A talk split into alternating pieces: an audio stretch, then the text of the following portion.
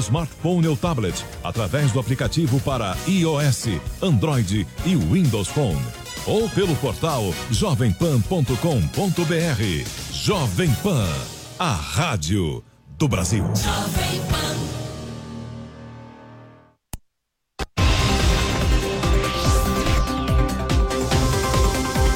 Pra cima deles. Jovem Pan. Olá, uma ótima tarde, seja muito bem-vindo. Começando agora para todo o Brasil, mais uma edição do Pra Cima deles, aquele nosso encontro semanal, nossa resenha para repassar os principais assuntos da semana em revista. Neste programa você participa, você sobe a hashtag Pra Cima deles nas redes sociais, também aqui interage comigo no nosso chat no Facebook e, é claro, pelo Twitter. Essa é a Jovem Pan, a rádio que virou TV. Quem me faz companhia aqui no estúdio é o Paulo Matias, meu amigo. Tudo bem, Paulo? Silvio Navarro, boa tarde, boa tarde a todos. Um prazer estar aqui. Pois bem, daqui a pouco teremos mais convidados para repassar essa semana em revista, como eu disse. Aliás, cada dia dessa semana equivale a uma semana Haja notícia, hein, Paulo Matias? E acho que a principal dela, sem dúvida nenhuma, a saída confirmada, enfim, do ministro da Saúde, Luiz Henrique Mandetta, e já substituído imediatamente por Nelson Tait, que assume assumiu a pasta na noite de ontem. Eu queria então a sua primeira avaliação é, dessa troca, uma troca esperada, uma troca que, na minha opinião, até demorou um pouco para acontecer, dado o desgaste que vinha sendo acumulado entre o presidente da República e o seu auxiliar direto. Afinal de contas, o ministro da Saúde é um ministro de suma importância no momento desde pandemia do coronavírus e que se agravou o estopim, aquela entrevista do ministro ao Fantástico da Rede Globo no domingo.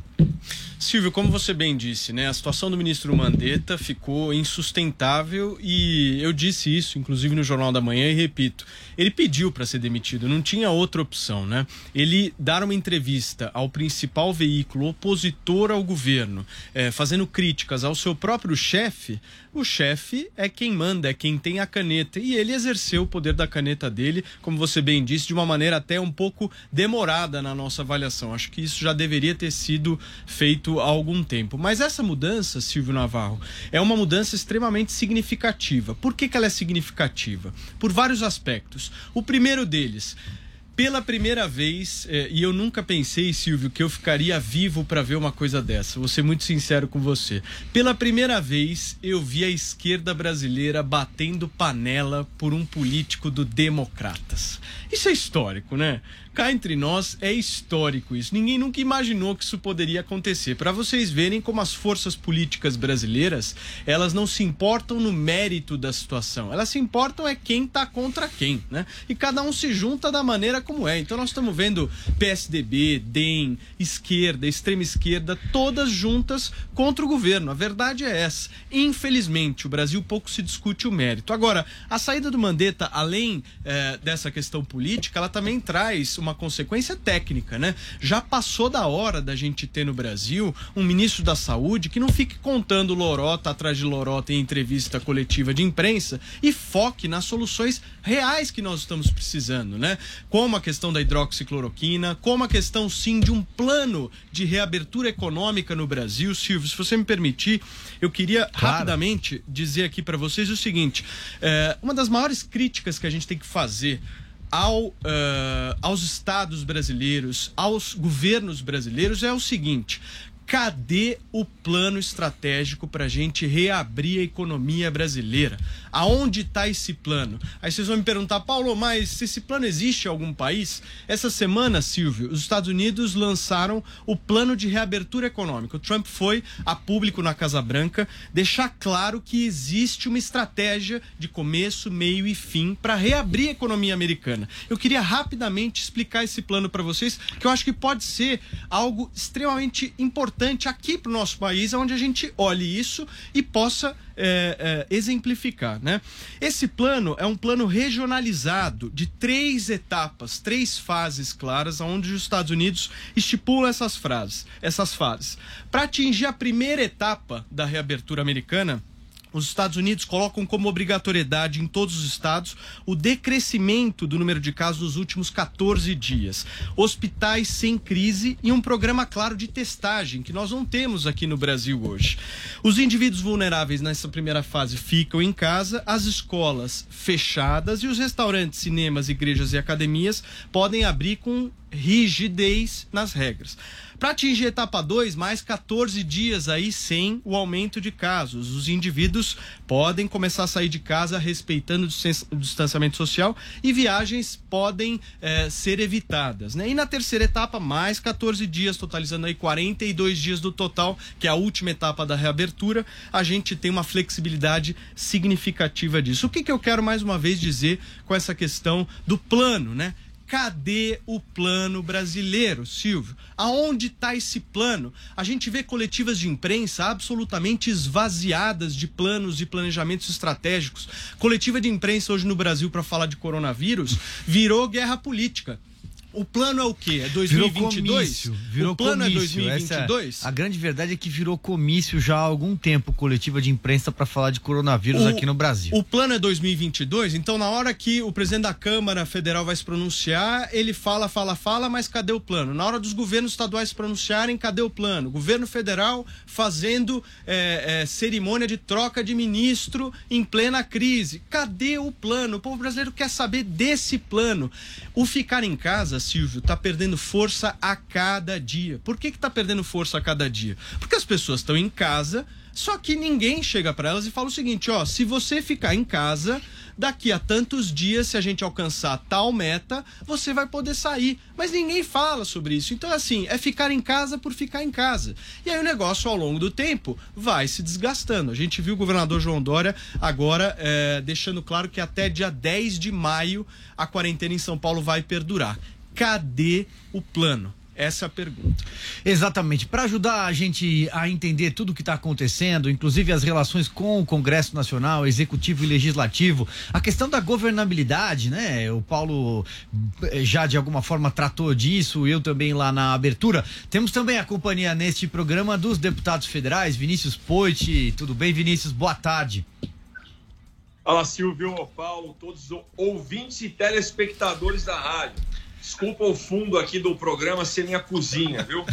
Mas é, pode até fazer uma alusão que é, é, direto da cozinha do Congresso Nacional aqui, para a gente contar como é que está o clima lá, o que está acontecendo e contribuir da melhor forma. Muito obrigado pela oportunidade. Perfeito. O deputado Alex Manente também conosco, do Cidadania, também aqui de São Paulo. Deputado, mais uma vez, obrigado por participar conosco. Eu que agradeço, Silvio, Paulo, nosso colega Vinícius Poit, todos os ouvintes e telespectadores aí da Jovem Pan. É uma satisfação falar com vocês e tentar encontrar de fato os caminhos que precisamos para o nosso país. Grande abraço aí, vamos participar do programa. Vou emendar aqui então a, a, a, fala do Paulo Matias com a de vocês dois, é, deputados. Começando primeiro então pelo Vinícius Poit, que a gente conectou primeiro aqui. É, avaliação de vocês sobre essa troca, ao meu ver, até um pouco tardia, dado o desgaste, né? É, é dado. A coisa acabou se alastrando um pouco, esticando um pouco demais a corda. Bom, falando do, do, do ministro, Silvio. Eu, particularmente, gostei, é, gostava muito da postura do ministro Mandetta, né, enquanto é, ministro para passar segurança, passar equilíbrio para a população, passar planejamento. Né, só que é, assumo também que depois da entrevista que ele deu para o Fantástico naquele domingo à noite, eu acho que esticou muito a corda, ficou, acabou ficando politizada demais a relação e espero que essa troca seja para o bem do país. Agradeço demais o ministro Mandetta e lamento a saída dele. Mas agora é hora de focar na solução, né? As pessoas nas redes sociais parece que esquecem que a gente tem que focar na solução, que tem que salvar vidas e exige que a gente seja só comentarista de notícia. Aí eu falo assim, gente, pelo amor de Deus, o que, que eu acho da saída do Mandetta ou não? Já saiu.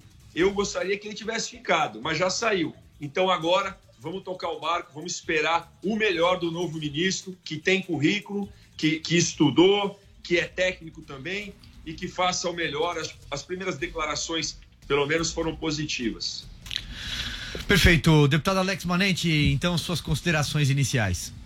Olha, primeiro eu acho que o, que o ministro Mandetta vinha atuando de maneira correta, equilibrada, tentando defender a questão da saúde das pessoas, da vida das pessoas, mas é, na minha opinião ele cometeu um grave erro ao dar aquela entrevista. E não apenas um erro com o presidente Bolsonaro, mas um erro à hierarquia.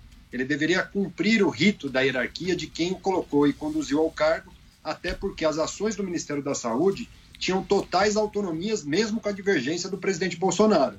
Então ele não poderia dar aquela entrevista ou daria entrevista se tivesse pedido exoneração do cargo antes de fazê-la. A partir daquele momento, ficou inviável a sua continuidade. Eu estou animado com o novo ministro. O ministro Nelson Tait tem todas as condições de fazer um grande trabalho, equilibrar a questão da saúde, que é fundamental.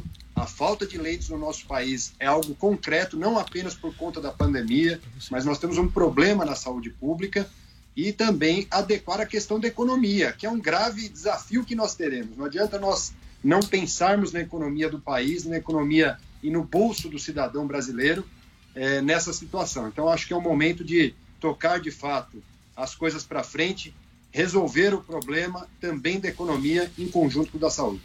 Exatamente. Vou, vou, vou, aproveitar então aqui o seu gancho, deputado Manente, porque eu acho que essa é a pergunta que passa pela cabeça de milhares de pessoas é, no Brasil inteiro, né? Sobretudo aqui no nosso estado. Vocês dois são deputados aqui federais, né? Que representam a maior unidade da federação. É, e aí fica aqui uma, uma, uma pergunta, uma questão para a gente debater, Paulo Matias, que é a seguinte: é, como avançar, pensar daqui para frente nessa questão de equalizar até porque parece que essa é a grande missão do novo ministro, do Nelson Tait, que é equalizar a questão econômica. As pessoas querem voltar para trabalhar, as pessoas estão preocupadas. Tem muita gente é, não dormindo direito porque o desemprego assola, o desemprego assusta e, evidentemente, ao mesmo tempo, tem todas as nossas preocupações sanitárias, as nossas preocupações em cuidar de vidas. Mas então, qual é o caminho para é, é, a gente pensar daqui para frente, na opinião de vocês? E seria flexibilizar de alguma forma, iniciar uma reabertura como alguns municípios, alguns estados já ensaiaram, o Distrito Federal de alguma forma já esbarrou nisso e alguns países da Europa também que atingiram ali aquele chamado platô em relação à doença, iniciaram já uma reabertura gradual, sobretudo da questão de serviços e do comércio, Paulo. Olha, é, eu, eu queria emendar aqui na pergunta do Silvio para o Vinícius e para o Alex Manente o seguinte: é, a gente viu a Casa Branca, os Estados Unidos, é, criando o plano de reabertura econômica da economia americana, né? E, e o que eu acho, deputado Vinícius, deputado Alex, hoje o grande ponto, a grande questão que eu acho que está no debate, está em discussão, não é mais o ficar em casa. Nós temos, quando se fala que ah, o isolamento social baixou 50%, hoje, se eu não me engano, deu 49%. Poxa, aqui no estado de São Paulo, 50% da população em isolamento social, nós estamos falando de 20 milhões de pessoas. Então, é um número extremamente significativo, ou seja, a adesão das pessoas, ela é sim forte em relação ao ficar em casa. Agora, o que carece é um plano, né? A gente mostrar para a população o seguinte: olha, você vai ficar em casa, mas a gente precisa alcançar tal meta para que na data X a gente possa ter uma perspectiva de liberação. Hoje o que está sendo feito é falar para as pessoas ficarem em casa, dizer que nós estamos salvando vidas e isso não é apresentado à população. Então assim, há alguma perspectiva por parte dos senhores do Congresso Nacional? Eh, enfim, eu não sei quem poderia fazer isso. Na minha avaliação, o governo federal deveria fazer isso em conjunto com os estados, de apresentar um plano com metas absolutamente definidas para que a gente possa ter a clareza para as pessoas de dizer o seguinte: fique em casa porque a gente precisa alcançar esse número. Só dizer, olha, nós não estamos alcançando 70% de isolamento social aqui no estado, isso é muito pouco. Isso é pobre, isso é simples. As pessoas precisam mais de transparência e mais informação. Queria ouvir a opinião dos senhores e fazer esse pedido, como cidadão mesmo. Vamos ter um plano no Brasil, acho que é o que está faltando. Vamos começar com você então, Vinícius.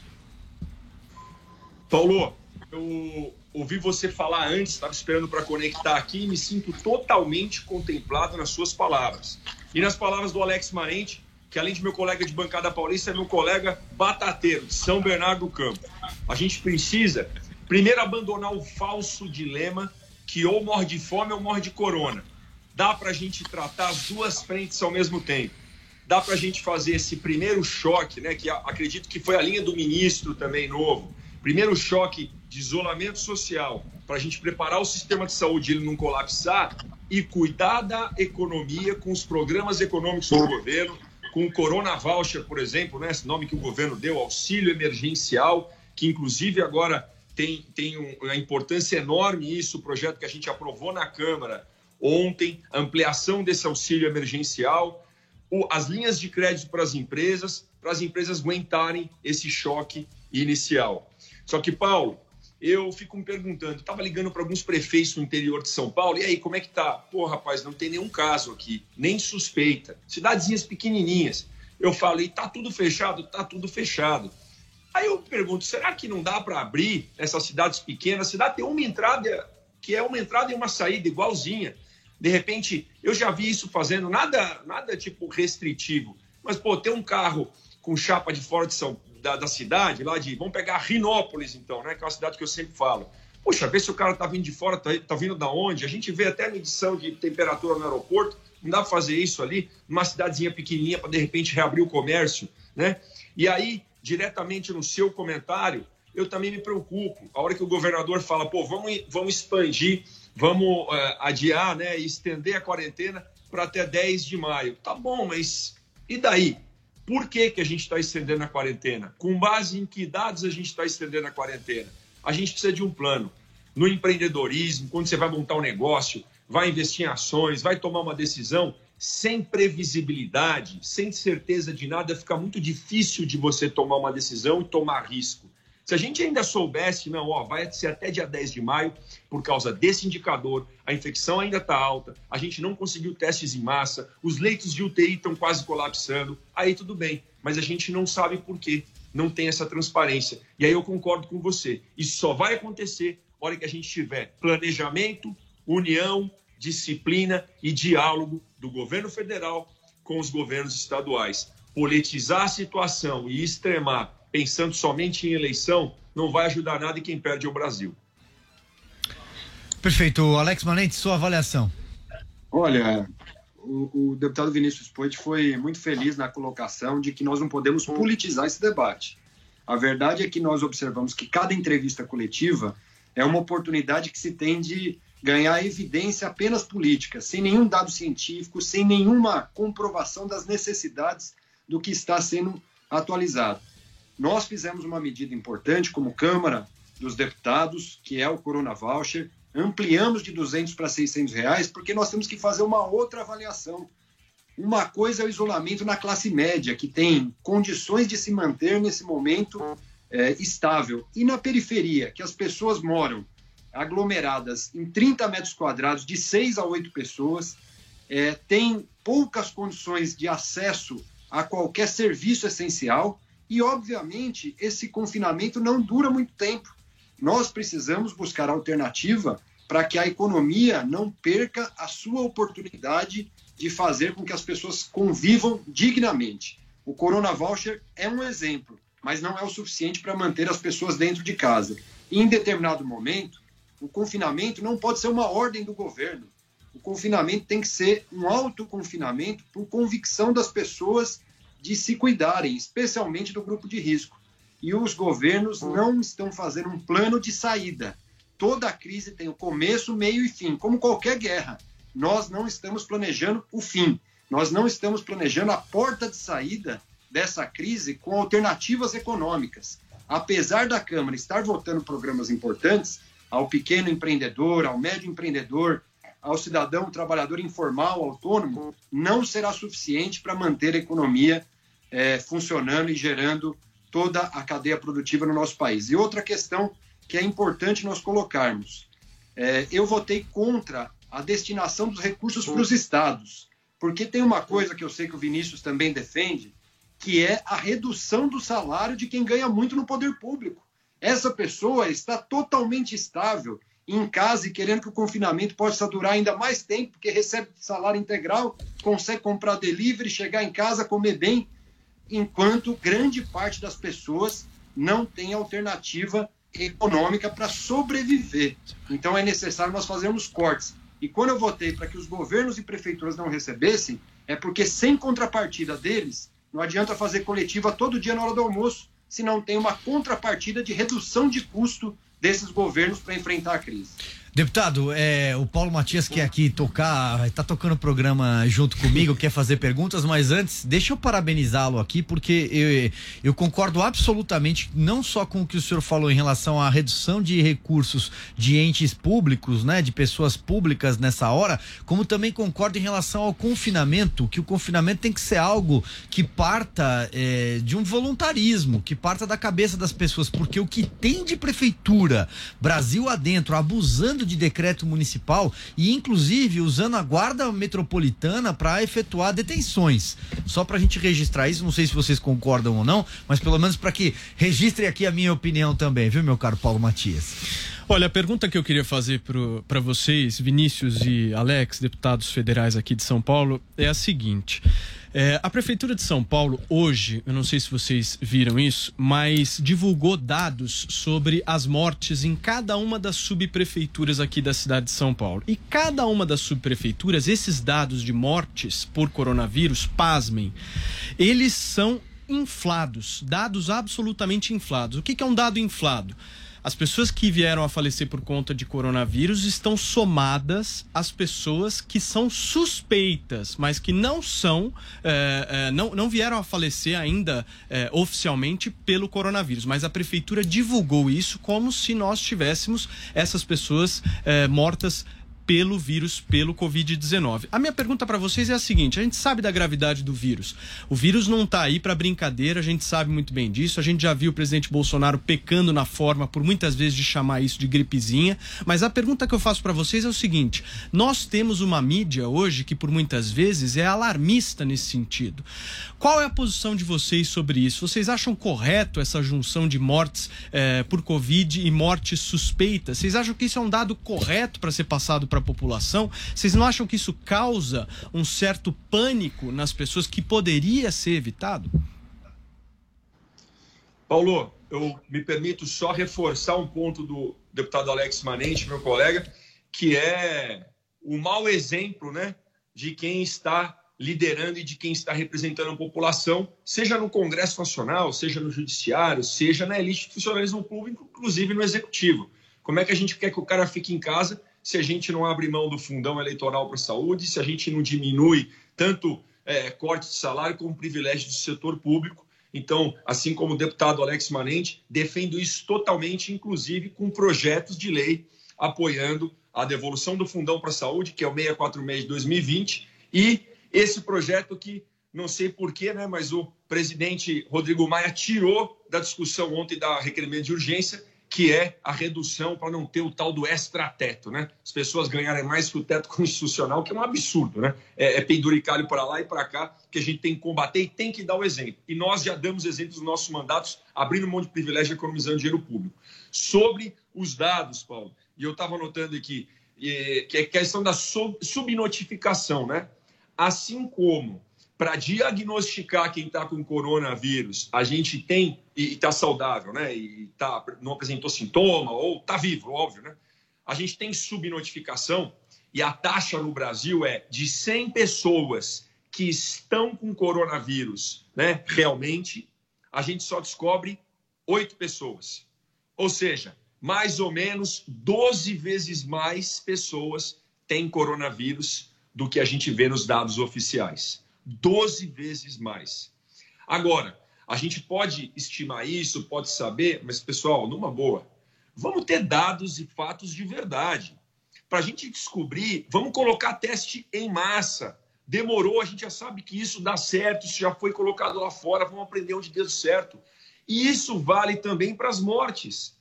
Como é que a gente vai se basear e falar assim, ah, esse daí está meio suspeito, então ou vamos botar no dado, ou vamos contar no bolo? Não, a gente tem que dar um jeito de testar também e tomar decisão com dados concretos, como numa guerra, como em algo que precisa de estratégia, né? O deputado Alex Manente falou, como é que nós vamos tomar decisão no escuro? É a mesma coisa que você dirigir seu carro numa estrada sem o marcador de combustível, então você não sabe quando vai acabar ou não vai, ou sem o controle de velocidade, que aí, além de tudo, você vai tomar um monte de multa aqui no Brasil. Então, é assim, mais ou menos, que a gente está tomando decisão em relação ao coronavírus. Pessoal, vamos aprender com o que deu certo lá fora, colocar indicador, teste em massa. Ah, mas falta recurso. Corta alguns recursos do setor público para focar no que é prioridade para a população, para não ficar tomando decisão no escuro e nem inflando o dado. E aí, quem sabe, isso é feito para ter algum ganho ou algum é, é, midiático e político.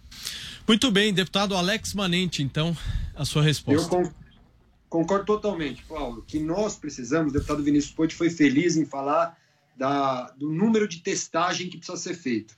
Talvez o país que sirva de exemplo, poucas pessoas estão falando nesse momento, é Israel. Israel está testando toda a população e, consequentemente, consegue controlar a pandemia de uma maneira muito mais tranquila. Então, o investimento, ao invés de nós fazermos é, no, no, no remédio, a gente faz na prevenção.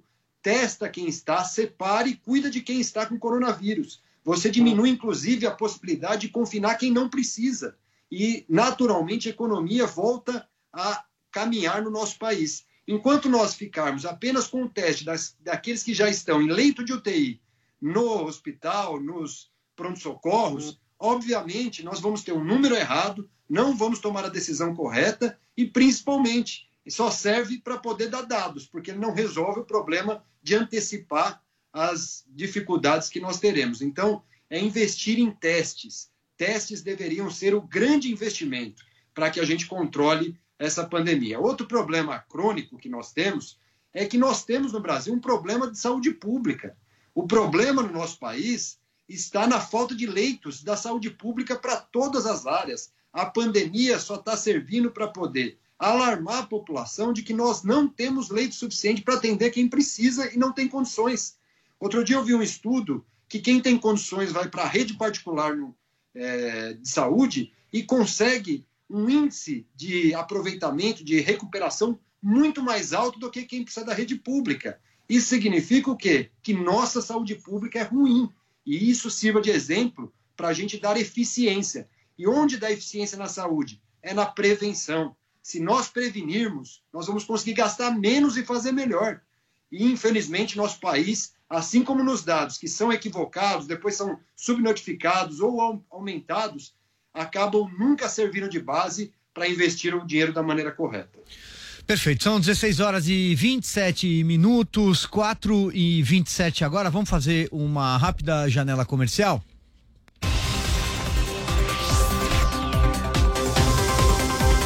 Pra cima deles.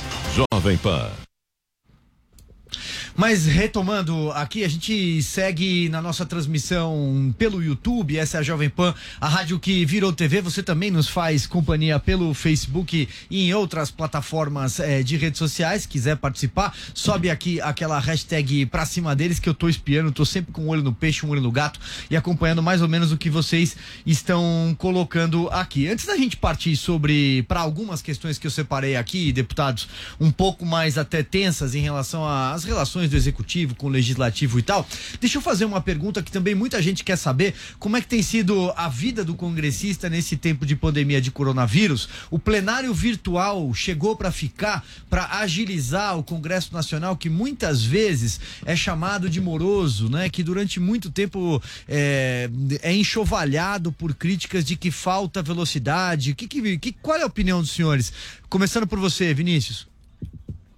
Silvio, a princípio, a gente está ganhando muita eficiência. Tá? Dá para trabalhar mais enxuto, dá para reduzir custos da Câmara dos Deputados. Né? Eu estou indo para Brasília quase toda semana, então alguns líderes de partidos, né? eu sou vice-líder do meu partido, o Partido Novo, representando a bancada paulista também, então eu estou indo para Brasília. Agora, eu confesso que ficar de longe também, eu particularmente não estou com a segurança total né, de ficar de longe, porque parece que às vezes algumas coisas são meio atropeladas no regimento. Né? Isso a gente fez uma crítica, inclusive ao presidente Rodrigo Maia. Né? Alguns líderes agora, a recomendação é que pelo menos um ou dois líderes por partido estejam no plenário, mantendo a distância, mantendo a segurança, porque eu confesso que em algumas votações eu senti algumas, a gente fala, tratorada, né? Para passar mais rápido ou para as pessoas que estão lá presentes fisicamente. o ganho de eficiência e que dá para a gente melhorar e reduzir custo da Câmara e fazer muito mais coisa à distância é notório e eu apoio. Mas a gente precisa de uma confiança e de um regimento sendo respeitado para a gente confiar no que está acontecendo lá em Brasília. Perfeito. Alex Manente, passo então aí a palavra para você em 30 segundos. Vamos lá, rapidamente, Silvio, só para poder primeiro dizer que é um ganho. É, a evolução tecnológica chegou em todas as áreas e também chegou na representação pública através do seu do legislativo.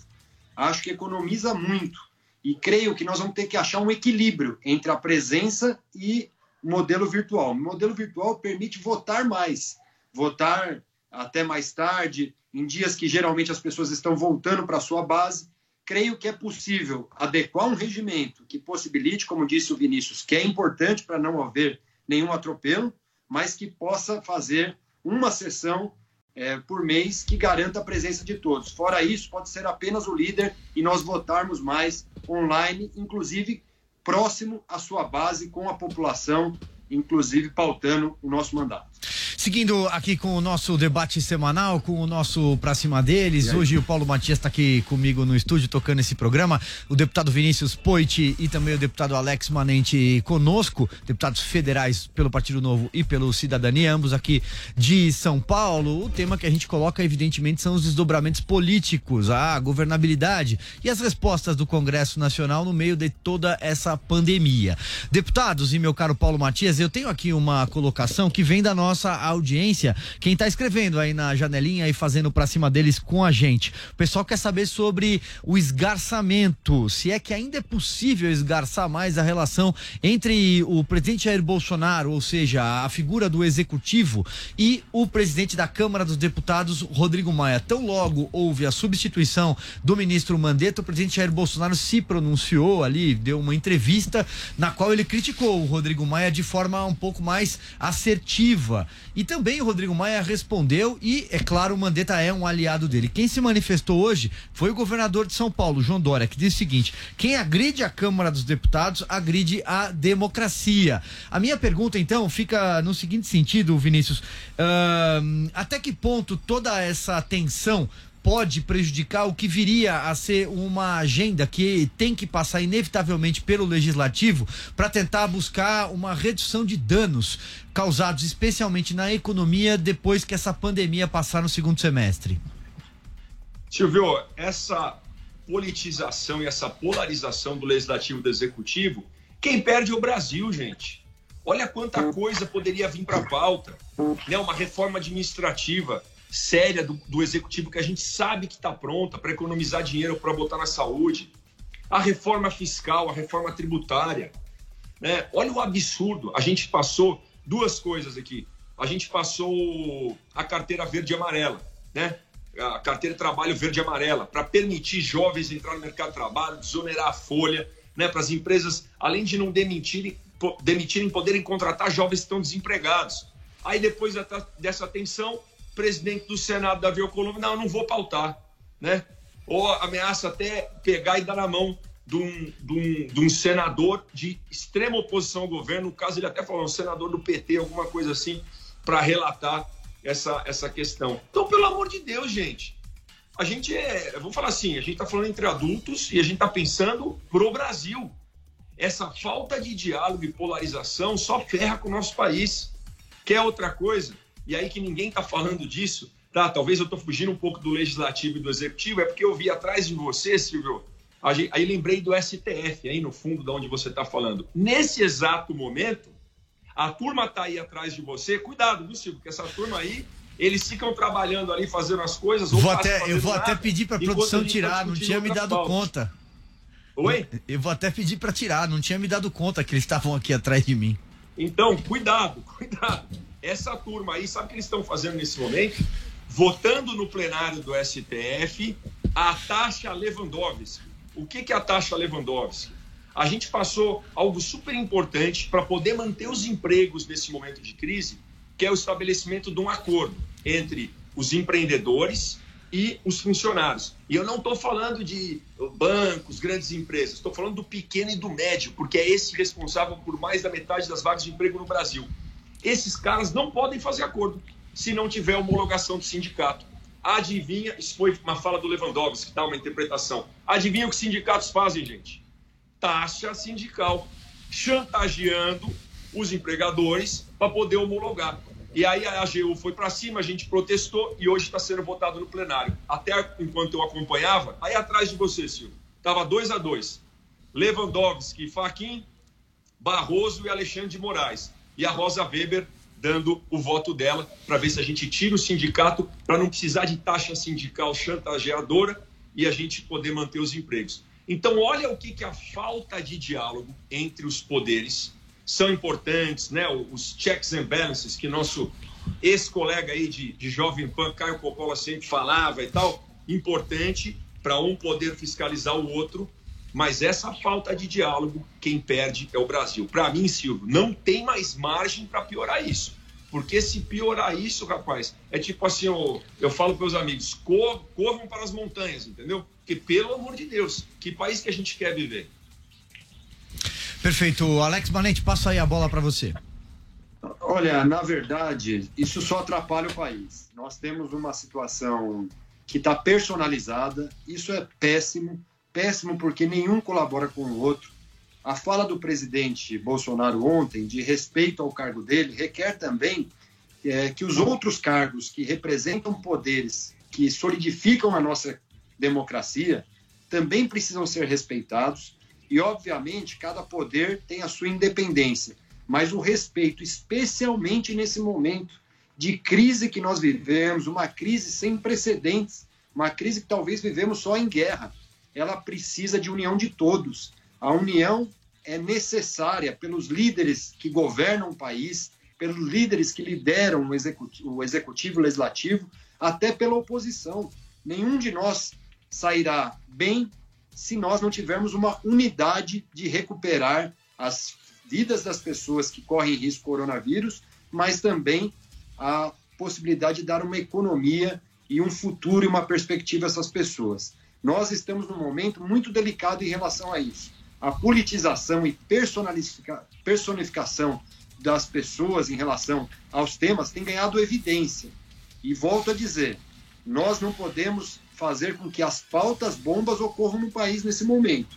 A pauta que foi votada, que o Senado ainda avaliará, de repassar aos governos do Estado que perderem a arrecadação todo a, a, o suprimento dessa queda de arrecadação, é um absurdo, porque isso não faz o governo fazer nenhum esforço, não faz reduzir custos, faz apenas politizar esse debate. Então, é muito ruim, só atrapalha o Brasil e se eu puder falar algo, falarei que é hora de nós construirmos relações por mais diferenças pessoais que possamos ter para ver o Brasil avançar.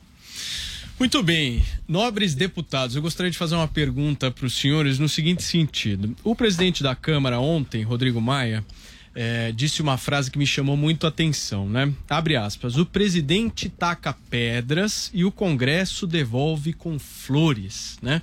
A primeira pergunta que eu queria fazer para os senhores é o seguinte: quais são as flores que o Congresso Nacional está devolvendo para a população brasileira como um todo, né? A gente viu o episódio do Plano Mansueto ser absolutamente distorcido da realidade que é. O Rodrigo Maia querendo de todas as, as maneiras gastar dinheiro público sem nenhum tipo de controle. Eu queria entender de vocês qual é a visão de vocês nesse sentido. Quais são as flores que o Rodrigo Maia está mencionando? Paulo, eu acho que na minha opinião, né, eu não consigo enxergar essas flores. Eu vi inclusive alguns posts que você fez, né? É, essas flores hoje eu abri a, a nem abri a Veja, na verdade, né? Abri as redes sociais e estava lá o Rodrigo Maia, presidente Rodrigo, postou as páginas amarelas da Veja. Ali não tem flor nenhuma. Ali é ataque e é pedra também. Então, eu entendo que foi uma fala do presidente Rodrigo para tentar amenizar a situação, mas talvez não ajudou muito, né? Porque não tem flores. Né? O Congresso também reage mal.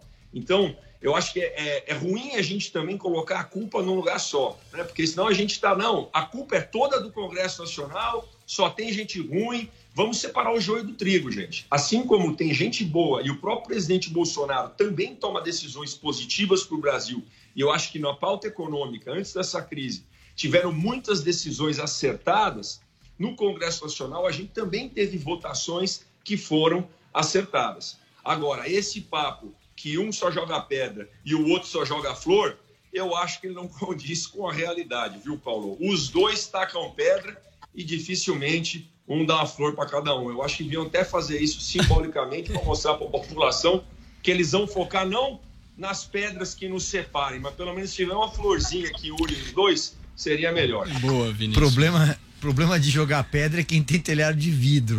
Vamos lá, deputado Alex Manente. Olha, eu acho que quando o presidente Rodrigo Maia fala das flores, ele quer se referir, na verdade, a temas que o Congresso apoiou, especialmente na pauta econômica. Se nós lembrarmos aí, puxarmos na memória, a reforma da Previdência, que foi iniciada até, se nós avaliarmos, pelo governo Temer, depois com o Paulo Guedes, uma nova reforma da Previdência foi colocada, deve-se muita atuação dos líderes do Congresso Nacional para nós aprovarmos, uma aprovação que poucos acreditavam naquela quantidade. Então, em relação à pauta econômica, o governo sempre contou com o apoio do Congresso Nacional. Outras questões importantes, como, por exemplo, disse o deputado Vinícius Poit com muita é, razão, nós estamos aguardando a reforma administrativa, que o governo ficou de mandar desde o início do ano para nós avançarmos num problema grave do Brasil. Nós não conseguimos mais pagar apenas folha de pagamento. Não existe investimento do poder público porque a folha de pagamento consome e, infelizmente, inchou a máquina pública brasileira e o cidadão brasileiro paga imposto para pagar privilégios e salários altos de vários servidores. Então é importante que nós também tenhamos essas responsabilidades. Avançamos na PEC da prisão em segunda instância, que é de minha autoria, uma PEC extremamente importante que está pronta para votação e é mérito do Congresso. Agora, nós não podemos ficar disputando quem está fazendo o quê. Nós precisamos resolver para o Brasil. O que o presidente enviar e é positivo, nós temos que avançar. O que a Câmara puder fazer, nós temos que avançar. E não há guerra de holofote. O grande problema do Brasil é que está virando uma guerra de holofote uma guerra de personificação de quem resolve e quem fala melhor para a mídia ou para sua base na rede social. É hora de encontrar as soluções para o problema do Brasil. E creio que nessa parte a Câmara tem feito sim a sua parte. Agora, óbvio que em determinados momentos ela comete erros, como eu disse aqui, da pauta bomba de fazer com que tire do governo federal é, um valor para poder subsidiar a queda de arrecadação dos estados que não fizeram nenhum movimento para poder diminuir seus custos. Perfeito. Aliás, deixa eu fazer um registro aqui, deputado. Aliás, em um programa anterior, no qual o senhor participou aqui em loco, né? Não era um período de isolamento de quarentena. Deixou, ficou muito claro aqui a questão em relação à proposta de emenda constitucional de prisão após segunda instância, condenação em segunda instância.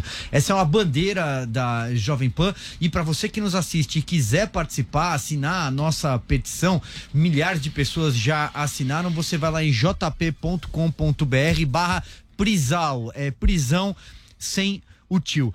Deixa eu colocar então aqui mais uma pergunta que também vem da nossa audiência, deputado Vinícius Poit e depois o deputado Alex também comenta a questão do uso do fundão eleitoral, né, da verba eleitoral para o coronavírus, ser repassada para o combate ao coronavírus. Inclusive uma emenda do seu partido, o Partido Novo, foi rejeitada, né, não passou pela mesa eh, diretora.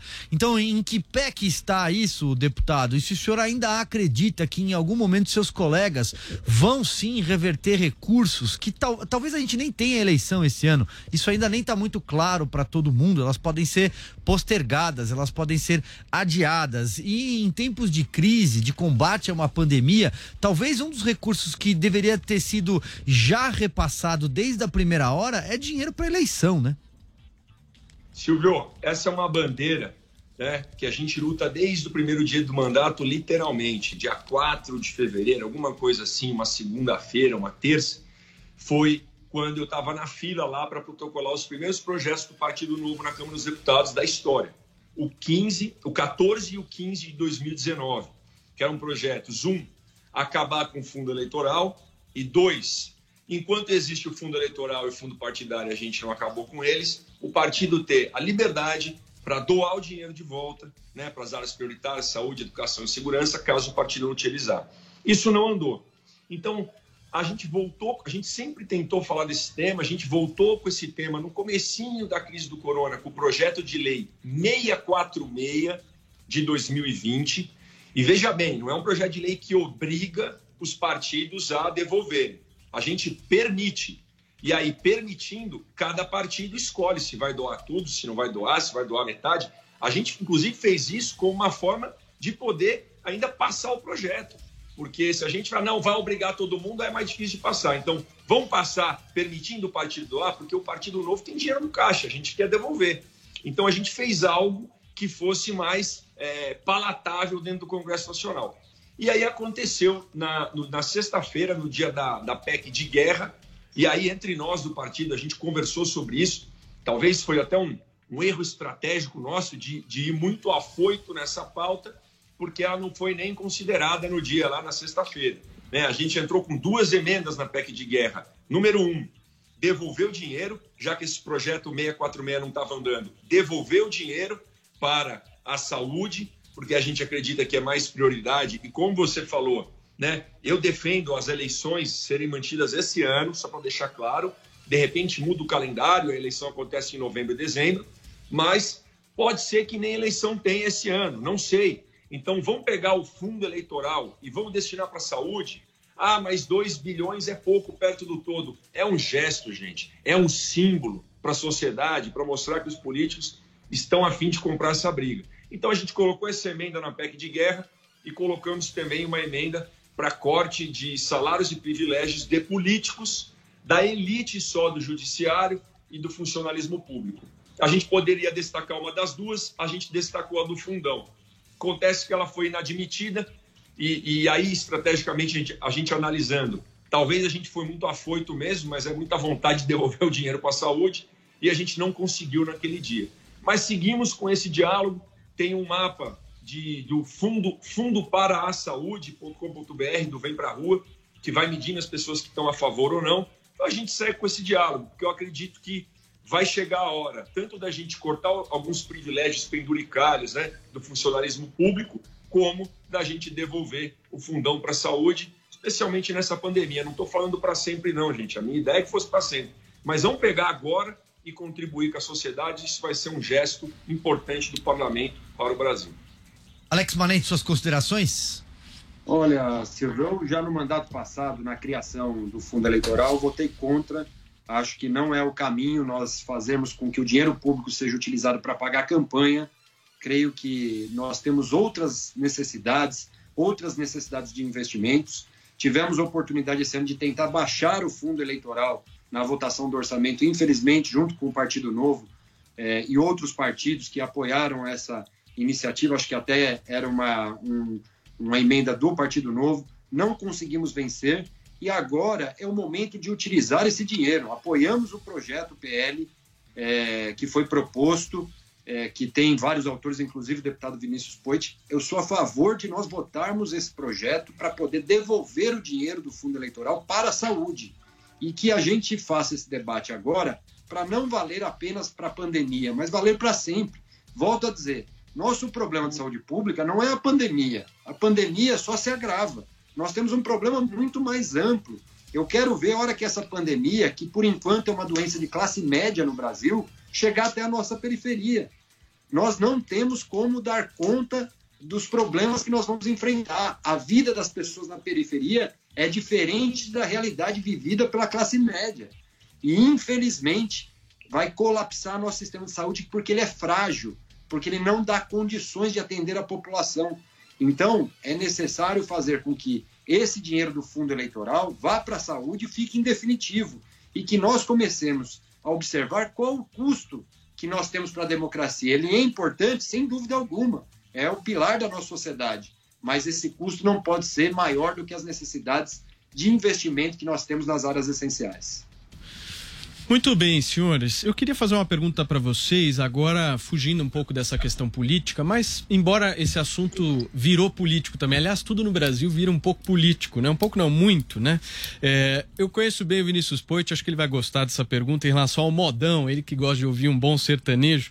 O Gustavo Lima essa semana é, recebeu aí um processinho nas costas do CONAR, né, o Conselho Nacional de Autorregulamentação Publicitária, né, é, simplesmente porque ele ingeriu aí bebidas alcoólicas durante a sua live. Aliás, a live dele é, foi uma das mais assistidas. Aliás, as lives sertanejas têm feito um papel fundamental, diga-se de passagem, Silvio, aqui nessa pandemia, porque entretém as pessoas, né? E nesse caso específico, o Gustavo Lima conseguiu arrecadar, só para vocês terem uma ideia, cerca de 500 mil reais equivalentes a dinheiro, equipamentos de segurança e alimentos, né? A minha opinião, a minha opinião para minha pergunta para vocês é a seguinte, deputados, é, até onde vai o bom senso da história, né? É, a gente vê Big Brother Brasil, festas é, regadas a álcool, a gente vê, enfim, tantas, tantas outras questões aí no Brasil e um cara que consegue esse tipo de arrecadação, faz uma live para entreter as pessoas, para o bem,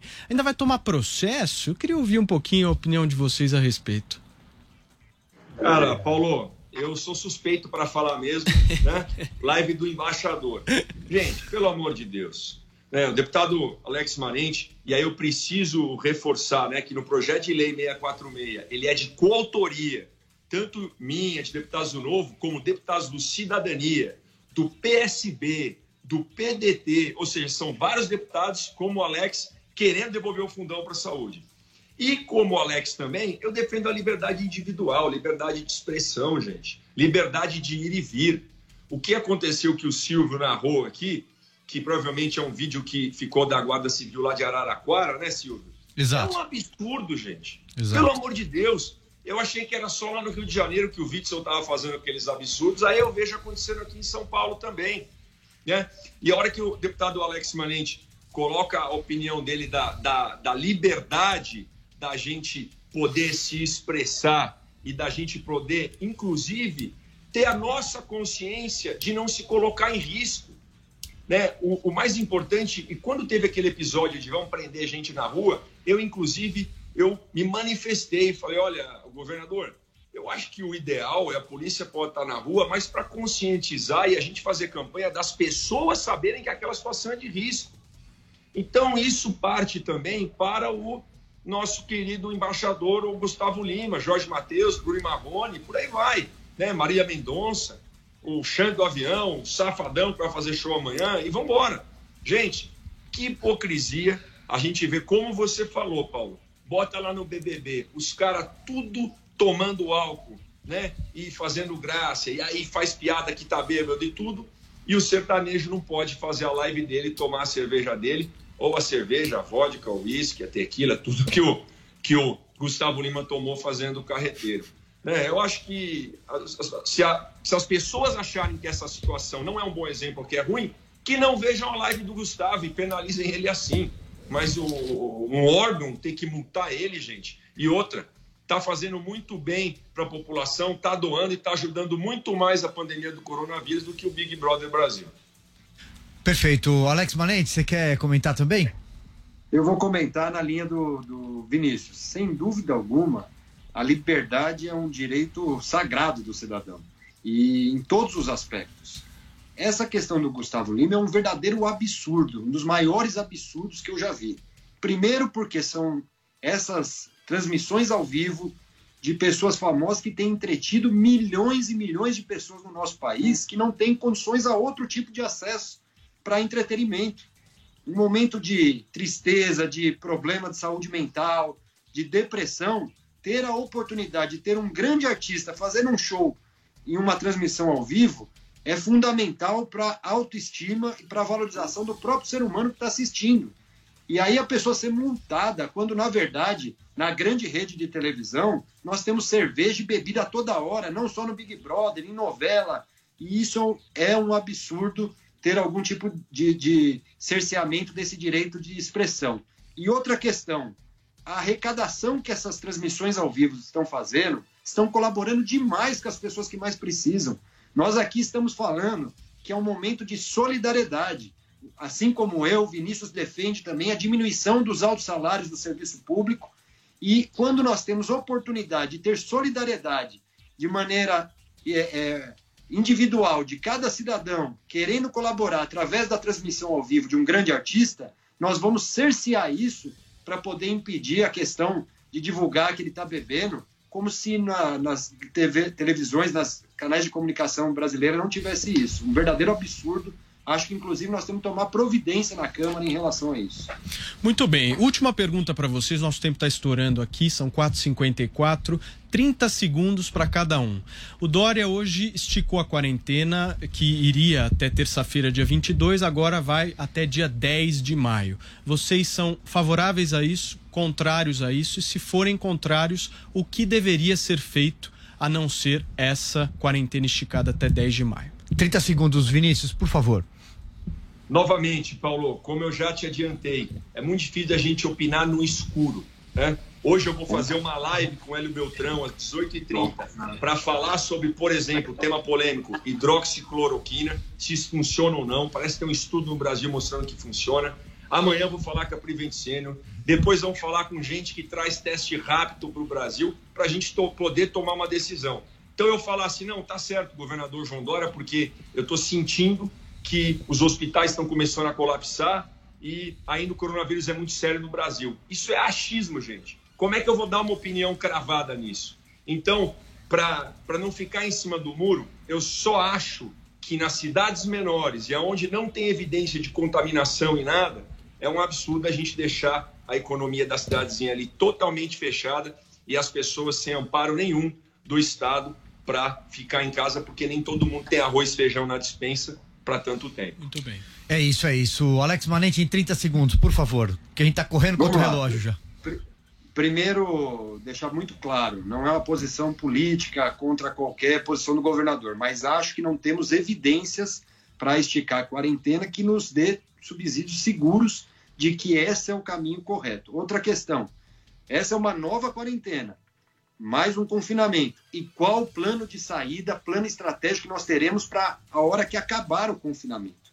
Não vejo isso também. E, por fim, a minha defesa é do autoconfinamento. A população está altamente informada dos riscos que ela tem ao se expor. E eu defendo que cada um tem que ter o direito e a liberdade de escolher o que quer fazer, se protegendo ou não se protegendo. Perfeito, muito bem. Vinícius Poit, deputado federal, Partido Novo aqui de São Paulo, um grande abraço. Prazer conversar com você sempre. Obrigado, Silvio. Obrigado, Paulo Matias, todos os ouvintes da, os ouvintes da PAN e meu colega batateiro de São Bernardo, Alex Manente. Um abraço, pessoal. Grande abraço, deputado Alex Manente do Cidadania, também aqui de São Paulo. Obrigado pela gentileza. Valeu, Silvio. Obrigado, Silvio, Paulo, Vinícius Coite. Uma satisfação falar com todos vocês. Valeu. Muito bem, muito obrigado, Paulo Matias. Você já tá virando âncora de, de televisão, hein? Tô aprendendo com você, né, Silvio? Tô aprendendo com você. Muito obrigado a você pela sua companhia. Muito obrigado pela sua audiência. Aliás, a maior audiência da história do Pra Cima deles, tanto aqui no nosso canal no YouTube, com 11 mil pessoas nesse momento, quanto 2.300 pessoas nos acompanhando pelo Facebook. Sexta-feira que vem a gente tá de volta trazendo uma resenha sobre os principais assuntos da semana. Até lá!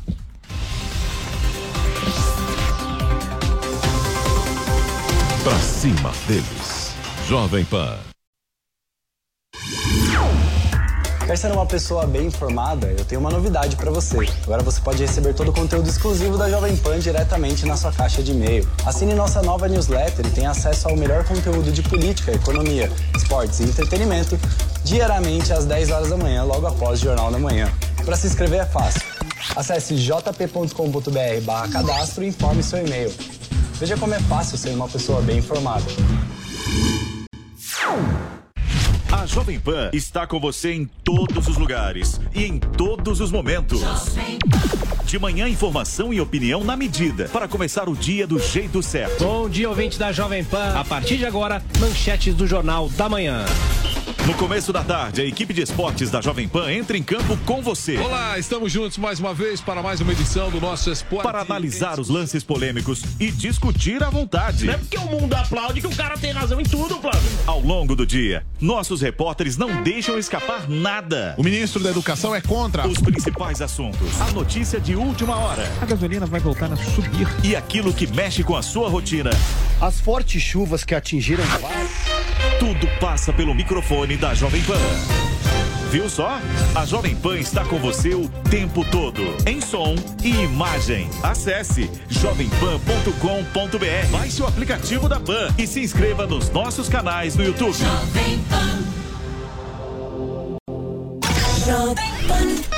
A audiência do nosso site não para de crescer e agora tem mais uma novidade por lá. Nossos podcasts ganharam uma área exclusiva e agora todo o conteúdo produzido nos nossos estúdios está muito mais acessível. São mais de 25 podcasts sobre notícias, esporte e entretenimento, além dos clássicos da nossa programação como os Pingos nos Is e o 3 em 1. Você pode conferir os nossos podcasts no Spotify, no Deezer e até no iTunes. Ou visite o nosso site jp.com.br/podcast.